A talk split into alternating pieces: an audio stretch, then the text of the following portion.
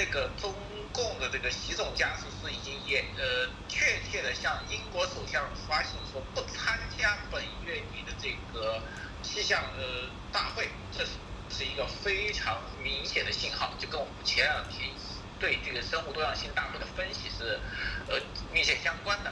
还有一个就是中共国墙内现在一个是山西的洪灾，还有一个就是习仲勋的这个民大的庆祝形式和这个造势形式，意味着中共墙内的这个整个派系斗争和政治形势的恶化。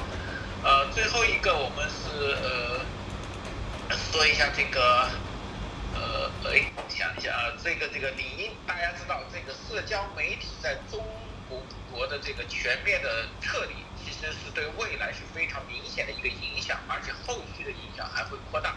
那让先让艾丽女士分享一下今天的其他信息。好的，艾丽。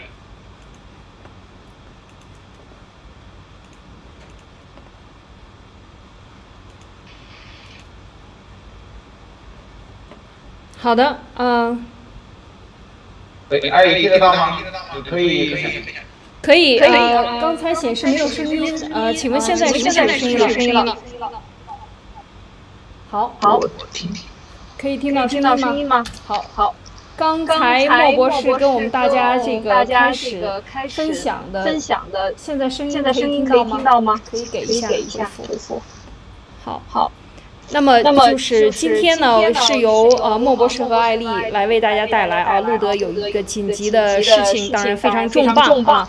那么接下来呢，我们会在后面的节目中跟大家逐渐的揭示关于路德先生的这个一些重磅的这个参与的事情啊，慢慢的都会揭露出来。那今天呢，由呃莫博士和艾丽来为大家这个带来今天的分享，有三个主题。刚才莫博士分享可能声音不是很清楚，没有听到啊。呃，那么我再为莫博士重复一下啊，就是今天的三个主题。第一个呢，就是现在呃呃生物多样性大会今天正式结束。那么对习近习近平来说呢，呃，是不是更加的重要呢？就是对于他来说，因为刚刚才莫博士也分享了，就是在现在的呃马上要开始的。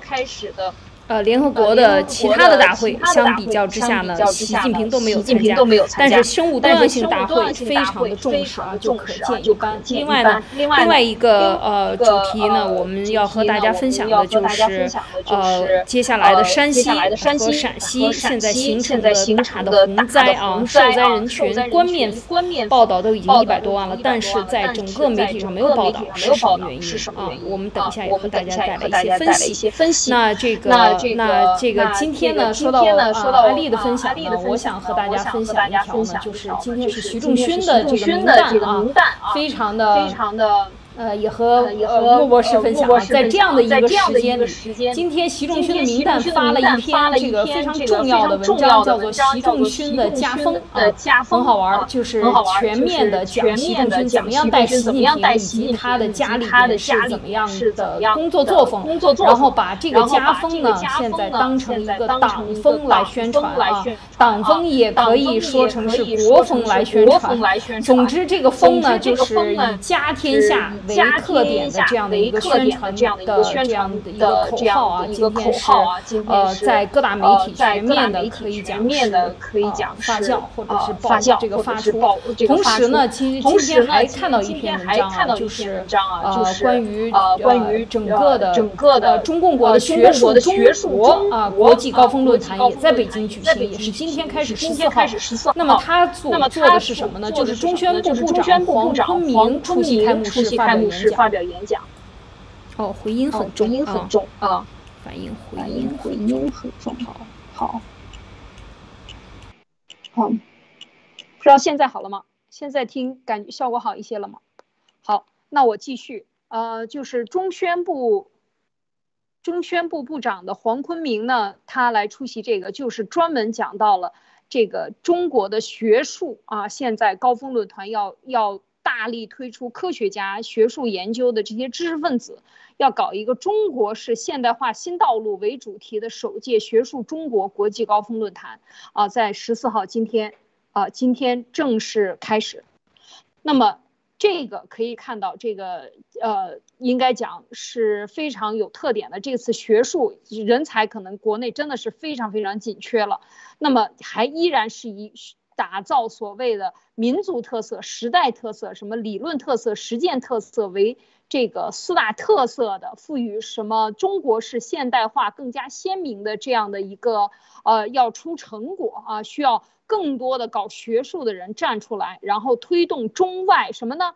哲学、社会科学交流的重要平台。大家知道，现在出现了什么样的一个危机？就是中共的合法性危机，马克思主义理论彻底被东方西方人。的拿到桌面上来，这个大卸八块来进行讨论啊，说他的这个，他的这个反人类性啊，反这个社会性和他对社会进步造成的巨大阻碍，以及他给世界人民带来的灾难，是各种各样的研究此起彼伏。那这个时候就是说，他要搞的是中外哲学、社会科学研究，就是希望能够把他的所谓的马克思主义，把他的江习近平的思想啊，能够在搞成一个理论体系，然后让大家都来为这个红色的基因创造所谓的理论啊，这个是非常明显的。现在的这个特征就是习真正的是要为世界把脉，做世界人民的大领导，这样的一个步伐是在紧锣密鼓的在进行啊。这是我想分享的两条啊，莫博士。呃，好的，呃，大家现在听得清楚吗？呃，听得清楚的话，我就开始我们今天的话题。呃，这个事情实际上我们可以跟呃，可能还没有其他的这个媒体说，我们认为这跟我们前两天就是说习部出席这个苏格兰举行的重要气候会议，其实跟这个生物多样性会议其实非常的关联。这个关联的问题在哪里？第一，大家可以看到气候大会这个会议在整个世界布局里面是非常重要的。而且是主动邀请这个各国的这个首脑。为什么气候大会决定着各个国家在环境和经济问题上的全面的布局？也就是说，它的等级是非常高的。而且这里面是由英国首相直接跟习近平联系，而且习的回复是很明确，就是给这个英国首相，呃，约翰逊说。不参加这个会议，但是没有说是要不要视讯参加。但是一个不出席，其实一个很明显的东西就是，习肯定是不愿意出国。这大家知道，习为什么不出国？因为出国的政治风险太高，一党专政和独裁性质决定的习绝不会在这个时候冒风险。这也就是为什么中共国现在已经其独裁和暴政的这个特色已经非常明显的一个原因，就是因为他的个人色彩很浓。这就我们待会儿会提到为什么要把习仲勋这个事情立出来的一个原因。那么这里面其实我们看到，这是为什么习在这个生物多样性大会结束的时候就开始决定不出席了。其实很简单的一个问题。在生物多样性大会上，中共已经达到了其对世界各国和推行其世界政策的一个新的转变，就是以前气候会议是中共国勾兑社各国国家左派和这个科学环保主义的一张非常好的牌，因为环保主义只要你说环保。在政治上，他就非常的这个轻易勾兑和亲近，这是中共国一贯有的。但是中共现在发现，生物多样性的会议让他们在另一个方向找到了更加好的突破口。那气候上面就不需要再花更多的功夫。那也说明一件事情，在习的心目中。政治经济的重要性远不如生物多样性的重要性。再进一步就是，生物武器在未来中共的发展中的重要性远大于经济。嗯，说你这我这边可以看收看直播断了，断了。嗯，嗯，好吧，我先听。推不出去，这个是糟糕。我刚才没。我觉得你那边的网络。我没有加。VPN。我没有加 VPN，对，因为我想让它顺利一点。你看，你没加 VPN，就这就有人盯着你了，现在。对对对，你这边，你再试一下，实在不行加一个 VPN，慢一慢一点。我看那我现在推，我再推，我看路德这边能不能有推出去。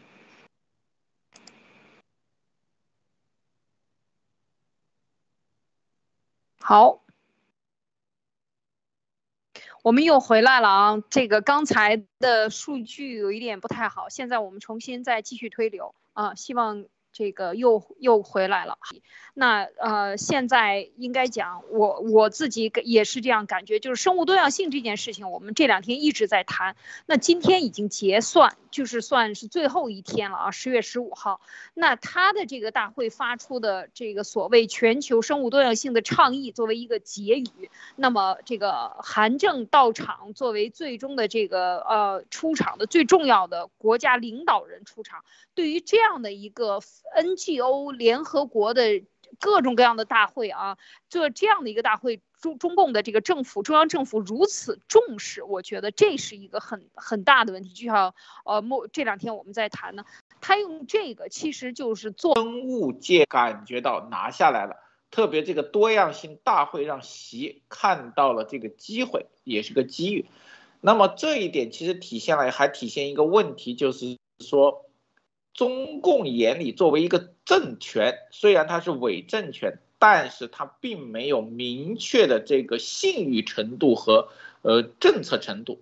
对他来说，什么有利益，或者什么阶段可以榨取什么样的利益，才是最关键的。所以说，中共以前所谓的各种文化、一带一路、气候上面的协定，对中共来说都是随时可以废弃和丢弃的东西。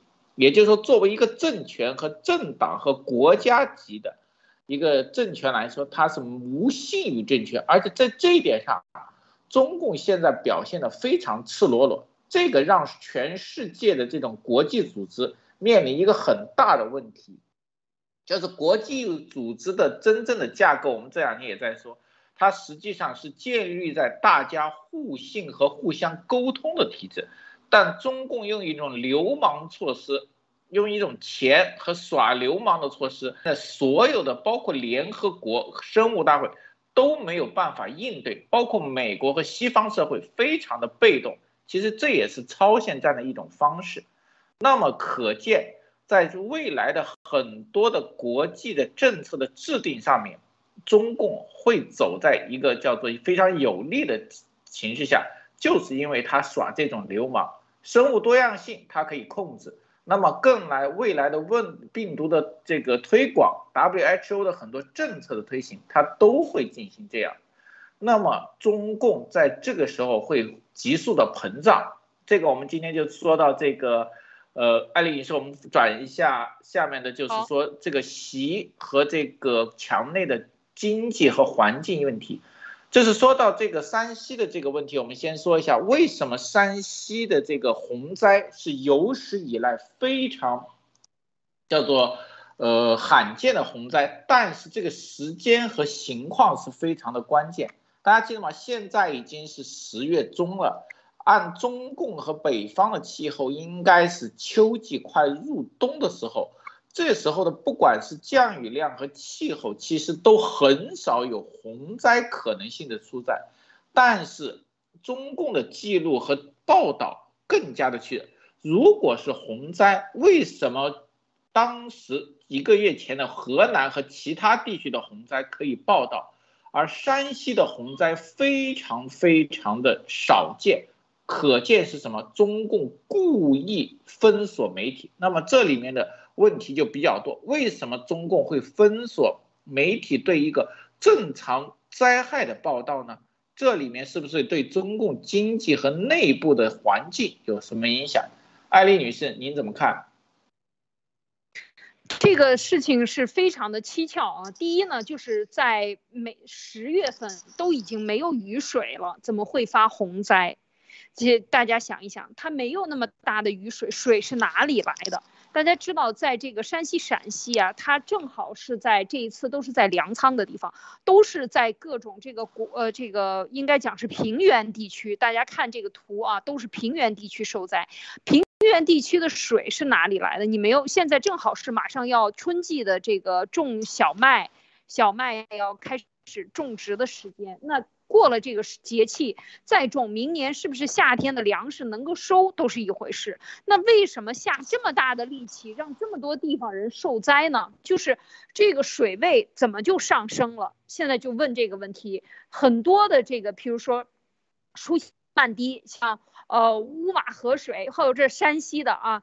这些地方，这些人都在讲，为什么河水会涨水？这个河水怎么就涨了？其实我觉得最大的问题啊，这个现在国内不让报道这件事情，就是很大的问题。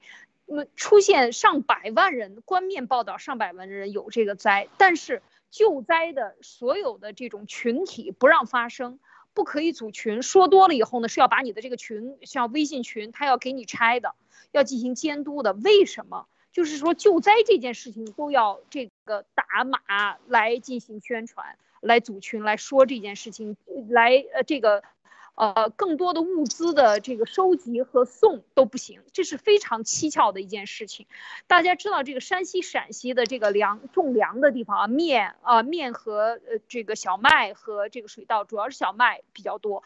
那这个时候。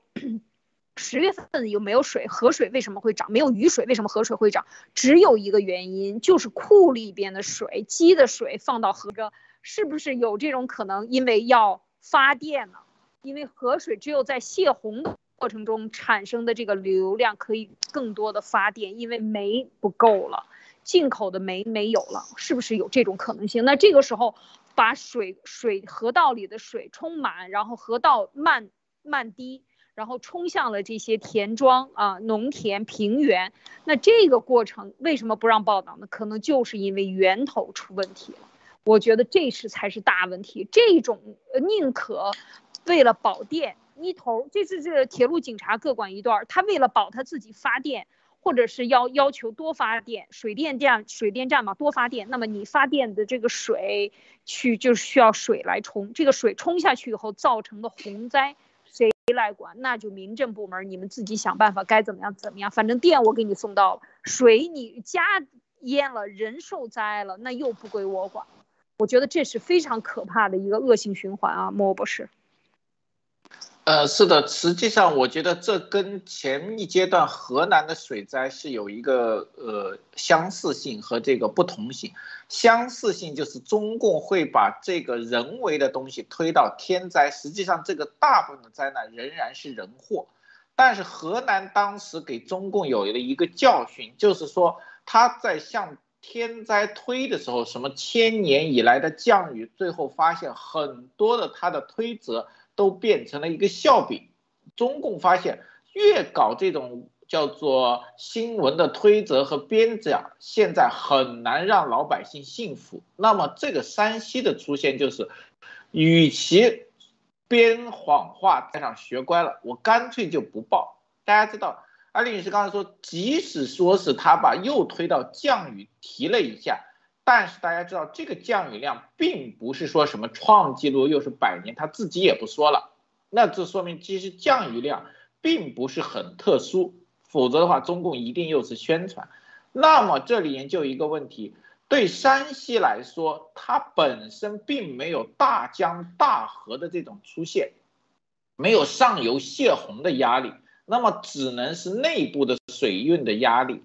这一点上还有一点就是说。虽然它是一个煤矿大省，但是它的电量的需求其实很大。山西也是一个重工业地区，那么这边水电的需求就会激增。水电的需求，大家包括电价上涨。那么中共经常做一件事情，保一头害一头，害的这一头以谁为主？大家都清楚，中共任何时候保东西的时候，扔的第一头是先扔农民。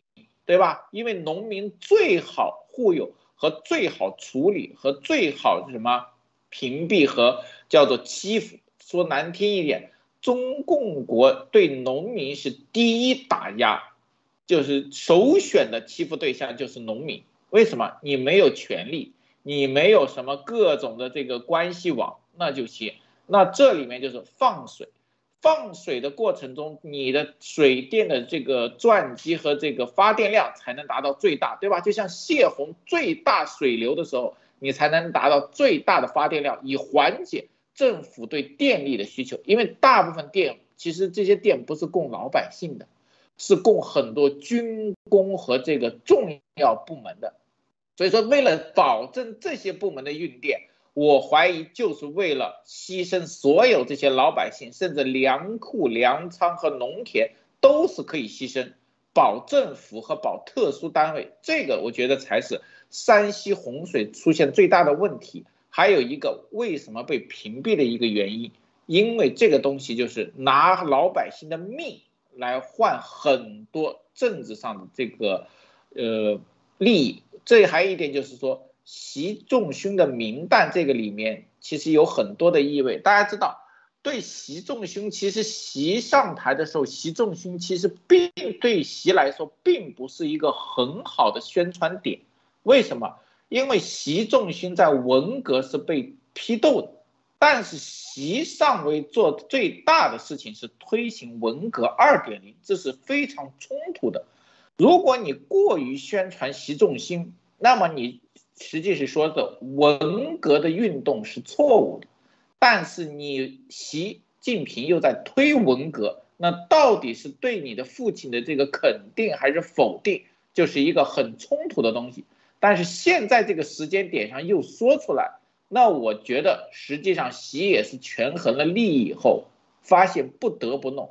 甚至我觉得这个文章会不会是习的对立派为了对习进行打击放出来的？好的，艾呃艾丽女士，您有什么观点？嗯，对这个讲到刚才讲到这个河水灾的这个事情啊，我觉得还确实是因为山西、陕西，特别是陕西，它的这个重工业啊。山西本身就是煤炭大省，为什么这个时候还要说呃这个牺牲它？我觉得这就是非常是问题。如果说牺牲山西的这个电力都不够，那它的这个呃这个发电企业啊，发电企业以及产煤，山西的煤是最好的，对，最这个好煤，当然有一些普通的煤啊，就是各各个地方都有。那这个山西的经济晴雨表就是路上的嗯。路上的大卡车，我原来去山西的时候，特别是到这个煤比较好的，像柳林啊，往这个方向地方从太原开出去的时候，那个路上几百公里全部都是拉煤的车，一辆接着一辆，就是几几百上百公里都是这样的。这就是山西经济的晴雨表。那它能够把煤拉出来，现在运运不出来，或者是说根本就出现了这个问题，因为价格倒挂，现在出现的这个整个的。呃，煤这个煤的事情的问题就是，你发一度电，你就亏一度电，你就亏两度电，就是你这一度电的钱挣回来，你还要亏一度电，你发多少你亏多少，不仅你没有回本儿，没有打平，你还是亏了这么多。所以现在的这个问题就是发电厂发不起电，这最近是要把电价做。做浮动飘飘起来，就是大家可以自由浮动，否则发电厂亏也亏死了。很多发电厂是国有企业，它亏不起，它能够盯一段时间，它的这种呃这个倒挂的这种做法，它能持续多久？冬天还没有开始，它已经是这样了。那么冬天怎么过去？春天能不能盯得到了，过得了春天？这还都不知，不得而。而知的事情，所以现在遇到的这些问题，而且是澳大利亚的煤根本就没有解禁啊！从去年十二月份到现在，已经这一年已经彻底把所有的这个离中共国最好的、质量最高的煤拒之门外之后，现在的这个这个电荒就已经到了这个份儿上。这两天还在开广交会，广交会李克强都去了啊！广交会李克强去了以后呢，也是说啊，你要加大要去搞。但是大家知道，东莞电东莞的那些最厉害的、经济最好的东莞的那些厂子，都是一天开开闸，六天限电或者五天限电，就完全是呃没办法上班，没办法完成你的订单，所以这些订单最后怎么办呢？很多订单因为便宜，或者是争取来了这个所谓的贸易的订单，但是订单加工不出去怎么办？这还是广东。那么山西呢？山西它这个煤要是运运不出去，或者是说没有人买，那在这个地方，这个山西有很多重工业区啊，陕西更是很多军工企业。都在这个山西、陕西一些重工业，那么这个时候你不能够发电啊，你发电发不出去，你这个煤的价钱太高了，那么电还是需要运煤运不出去，电荒没有解决这个问题啊，发电厂卡在那里了，电老百姓还依然使不到。这个就成了一个非常让人难受的，可能就会下指令。我觉得啊，就是说行政上拍给各省省委书记，你必须得保证你的多少厂有电得运行起来，用行政继续干预市场，那么它的这个倒挂还会走得更惨，是吧，莫博士？这个行政一干预，这个市场价格就乱套啊，就不按照市场秩序走，它的价格一定是高的。然后所有的东西都是脱节的，就根本没办法，没可能它就在厂里拉不出去，或者拉出去的，你想火车也是需要电的，拉火车的火车也要电吧？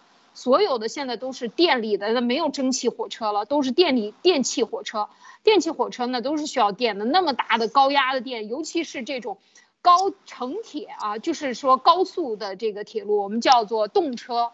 或者是高铁，它都是非常高的电力。那你这个电力，你的供应不能断呀，你要保证交通，是吧？你要火车的运煤，你得保证，你运煤都运不出去，你就更不要谈发电。但是煤要运出去，发电厂愿不愿意发，那是另外一回事。所以，所有的压力，就像刚才莫博士讲的，可能就压给了这些水电站。那么，水电站的水嗯是用什么来发电，就得用水来发电。所有的灾荒就让老百姓去赔吧。死了死了，反正他们也不是有钱人，他们也不是重工业，他们也不是国家的军工企业，是吧？所以让他们牺牲牺牲吧，怎么办呢？是不是这样的一个理啊，莫博士？对的，有人说是下雨，下雨肯定是一个呃原因，但就像我们分析当时河南那种。下雨属于细水长流，就是水会慢慢的流下，也就是它会从高处到低处。按正常的自然的环境来说，河道处于周边的水域的低洼，应该是雨水从高处和湿地向河里面流。但是出现这种倒灌和溃坝和这种呃洪灾现象，必然是大量的河道的泄洪，甚至这个。呃，放水炸坝的情况，那这种情况基本上只能是人为。大家知道，雨水的慢，即使你下几天，如果对一个城市或一个省来说，下几天的雨就会让你整个的河道不通，那实际是你呃忽水和漫水的问题，不是这种倒灌和灾情的问题了，这是另外一个方式和现象，而且这种现象。如果是真实的，那不应该把媒体拒之门外，对吧？这种情况只能是一个非常高等级的媒体方向的政治指令，就是从党媒一直到地方媒体到自媒体，全部不可以发生。大家知道，河南的时候还有点自媒体能发生，但是山西洪灾没有发生，这说明在这么短的一个时间内出现了一个非常大的一个问题，就是。中共对舆论性的收紧，到了一个非常令人发指的地步了。这这就是说什么？短短的这一个时间，习对整个中共墙内的舆论和网络媒体的控制，达到了一个非常前所未有的高度。就是任何人对他来说不利的消息都很难发得出来。那么我再回到这个呃习仲勋的这个上面，艾丽女士，你有什么看法？嗯，我我觉得徐正新今天他是他明旦拿这件事情来宣传啊，这个我想说就是宣传的这个他他的这个的话，当然他已经把习仲勋的家风啊，前两天这个曾宝宝的宝爷家书啊，这个今天是习仲勋的家书啊家风拿出来说啊，这个是一种，嗯，我觉得不是很好的一种现象，就说明他们的斗争真的是非常的激烈，就是派系之间的斗争。那当然，他讲他的家风，那习仲勋真的家风，那就是习近平嘛，那就是对习近平的影响，是吧？这张图非常的明显。那这个就需要宣传什么？就是讲习仲勋怎么样大气。你看他文章里面讲了很多啊，讲了几大条他的这个特点。当然，他把这个，我觉得就是作为一个党，你看他。一个是忠诚为民，是吧？第二个是严格自律，第三他说勤俭节约，第四低调谦让，是吧？第五坚韧不拔，战斗一生快乐一生，天天奋斗天天快乐，这个就是说习仲勋对自己的这个总结。然后真诚坦荡，第六啊，第七团结向上啊，这个当然这个里边每一句话里边他在写他的家风的时候啊，你看到第八。仁爱崇善啊，第九父慈子孝，讲了九点啊，但是他的最后他要说什么？他要说的是把这个家风的教育走推导推进这个党风的教育，然后推到国风的教育，国家的教育是一面镜子。他给他的标题是非常高的，给他立意是非常高的，给他放的位置是放是非常高的。基本上已经手举着，已经举到天上去了，就任何人不能超过他了。我觉得他是有这个意思，讲的是一面镜子，一个标杆，一部教材，启发和教育广大干部，特别是各级领导干部，外观之内省之，真正把家庭建设成家家教好、家规严、家风正、家味浓、健康细胞是什么？这个就是他要把它推广到全社会去。呃，就是说咱们这么去搞，用来压所有的这些派系，就是我们家是最正的，根儿重苗红。我们从什么时候来的？是跟毛泽东那个时候一起干的啊，所以他等于把自己超越了邓小平，超越了这个，呃，这些所有的人啊，就是说把自习仲勋抬到和毛泽东一样高的位置，然后他来继承这一切，或者他来继承。呃，习仲勋的这个家风，其实也就是说，这个他习仲勋和毛泽东是比肩站着的，所以就是整个国家的风气啊。我们在各大派系中，我绝对你不要拿你的曾家怎么着来跟我来谈，或者你各个家派系都不要跟我来谈。我根正苗红，我是我们这个能够继承。你们不要说我是一个扶不起的阿斗啊，不要说我是最没有能力的一个傀儡。那我就是根正苗红，我今天就是要宣扬我们家的这种正气啊，就是各自宣扬各自的家，很多人都有钱财在背后支撑着。习虽然没有那么多的钱财，但是现在也抢来了，过经过过去十年也抢来了很多，也也这个就是各种刀把子啊，这个枪杆子都已经抢过来，所以我觉得这个时候他要给自己立名啊，接下来的二十大。要为自己立名啊，树传啊，然后这个正身，然后最后呢，就是可以呃改变宪法都是没有问题的，我还可以再干五年。我觉得这是他的这个呃为自己各方面啊，在这个时候加强宣传。当然收紧口子肯定是的啊。我们看到今天的这个。很很多内容，待会儿我们下一个话题再讲。这个各种各样的宣传文字越来越紧啊，但是他讲他们家，他可以洋洋洒洒写个上万字、几千字，那就是这个就不对了嘛。这个就说明他完全是家天下的这样的这个思想，就是打江山、坐江山。老子今天我告诉你们，我就是正根正苗红，就该我坐江山，就这么一个态度。莫博士。是的，这里面呃，艾丽你说对，这是中共的党报，中共的党报是以宣传党，但这里面突然以加分来说，实际上就是代表了一个意思，习在做一件事情，要以个人的，把个人的这个权利和家族的信誉要建立在党之上，这就是一个叫做暴政和集权的到了一定高度。当集权代替个人意志、代替民大家意志的时候，他必须要出来一个独裁的神话人，这个人叫一切正确。习想提前加速这个事情，所以把父亲抬出来了。安律师说的对，他把习仲勋抬这么高，其实不是抬习仲勋他爸爸，实际是想抬自己。但是我觉得这里面，我觉得习的野心不仅仅是要跟毛比肩和让父亲跟毛一样，他想超越。这个为为什么我会这样说呢？第一，习仲勋的加分，加分的话，其实并没有提到说这个加分跟党有什么关系，只是说了这个习。其实说白了，习是一个从很小的时候就有一个叫做非常好的环境，只是他把一个什么呢？把北朝鲜金正恩金三胖的那种宣传呢，变得稍微的通俗化一点。如果用中共国或者中国传统的封建的说法，就是他说习的意思，就是说习仲勋的意思，想说习近平是天命所归，或者是。天授之子，中共国为中国古代为什么叫天子？就是上天认可的这个人为人民之王，叫做天子，这就是来源这里。习想说自己是天子，他这个习仲勋只是帮他扶来。虽然习可能以后习仲勋会被推到未来的太上皇，但是习必然要超过这两个人。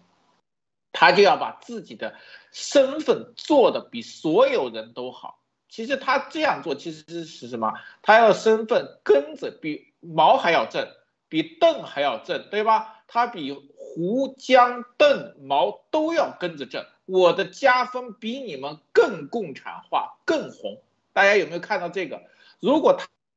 那我对你们四个人来说，我是更加适合是天授的共产主义的第一领导人。习现在推这个事情，还有一点，为什么他在党报上推这个，拿自己的父亲来做文章，这是比较奇怪的一个事情。在中国的历史上，大家没有看到任何的领导人拿自己的父亲和家分做的，对吧？即使是红二代和红三代当当权以后，他仍然愿意突出自己的能力，而不是去借父辈的因。就是红二代我教过，红三代教过，他们有的时候很反感你提他们的父辈，因为提他们的父辈的时候，实际上对他们本身是有一个贬低啊，都是靠父因祖因来混到今天的，他们不喜欢的。习其实也是一样，但是这个时候提出来。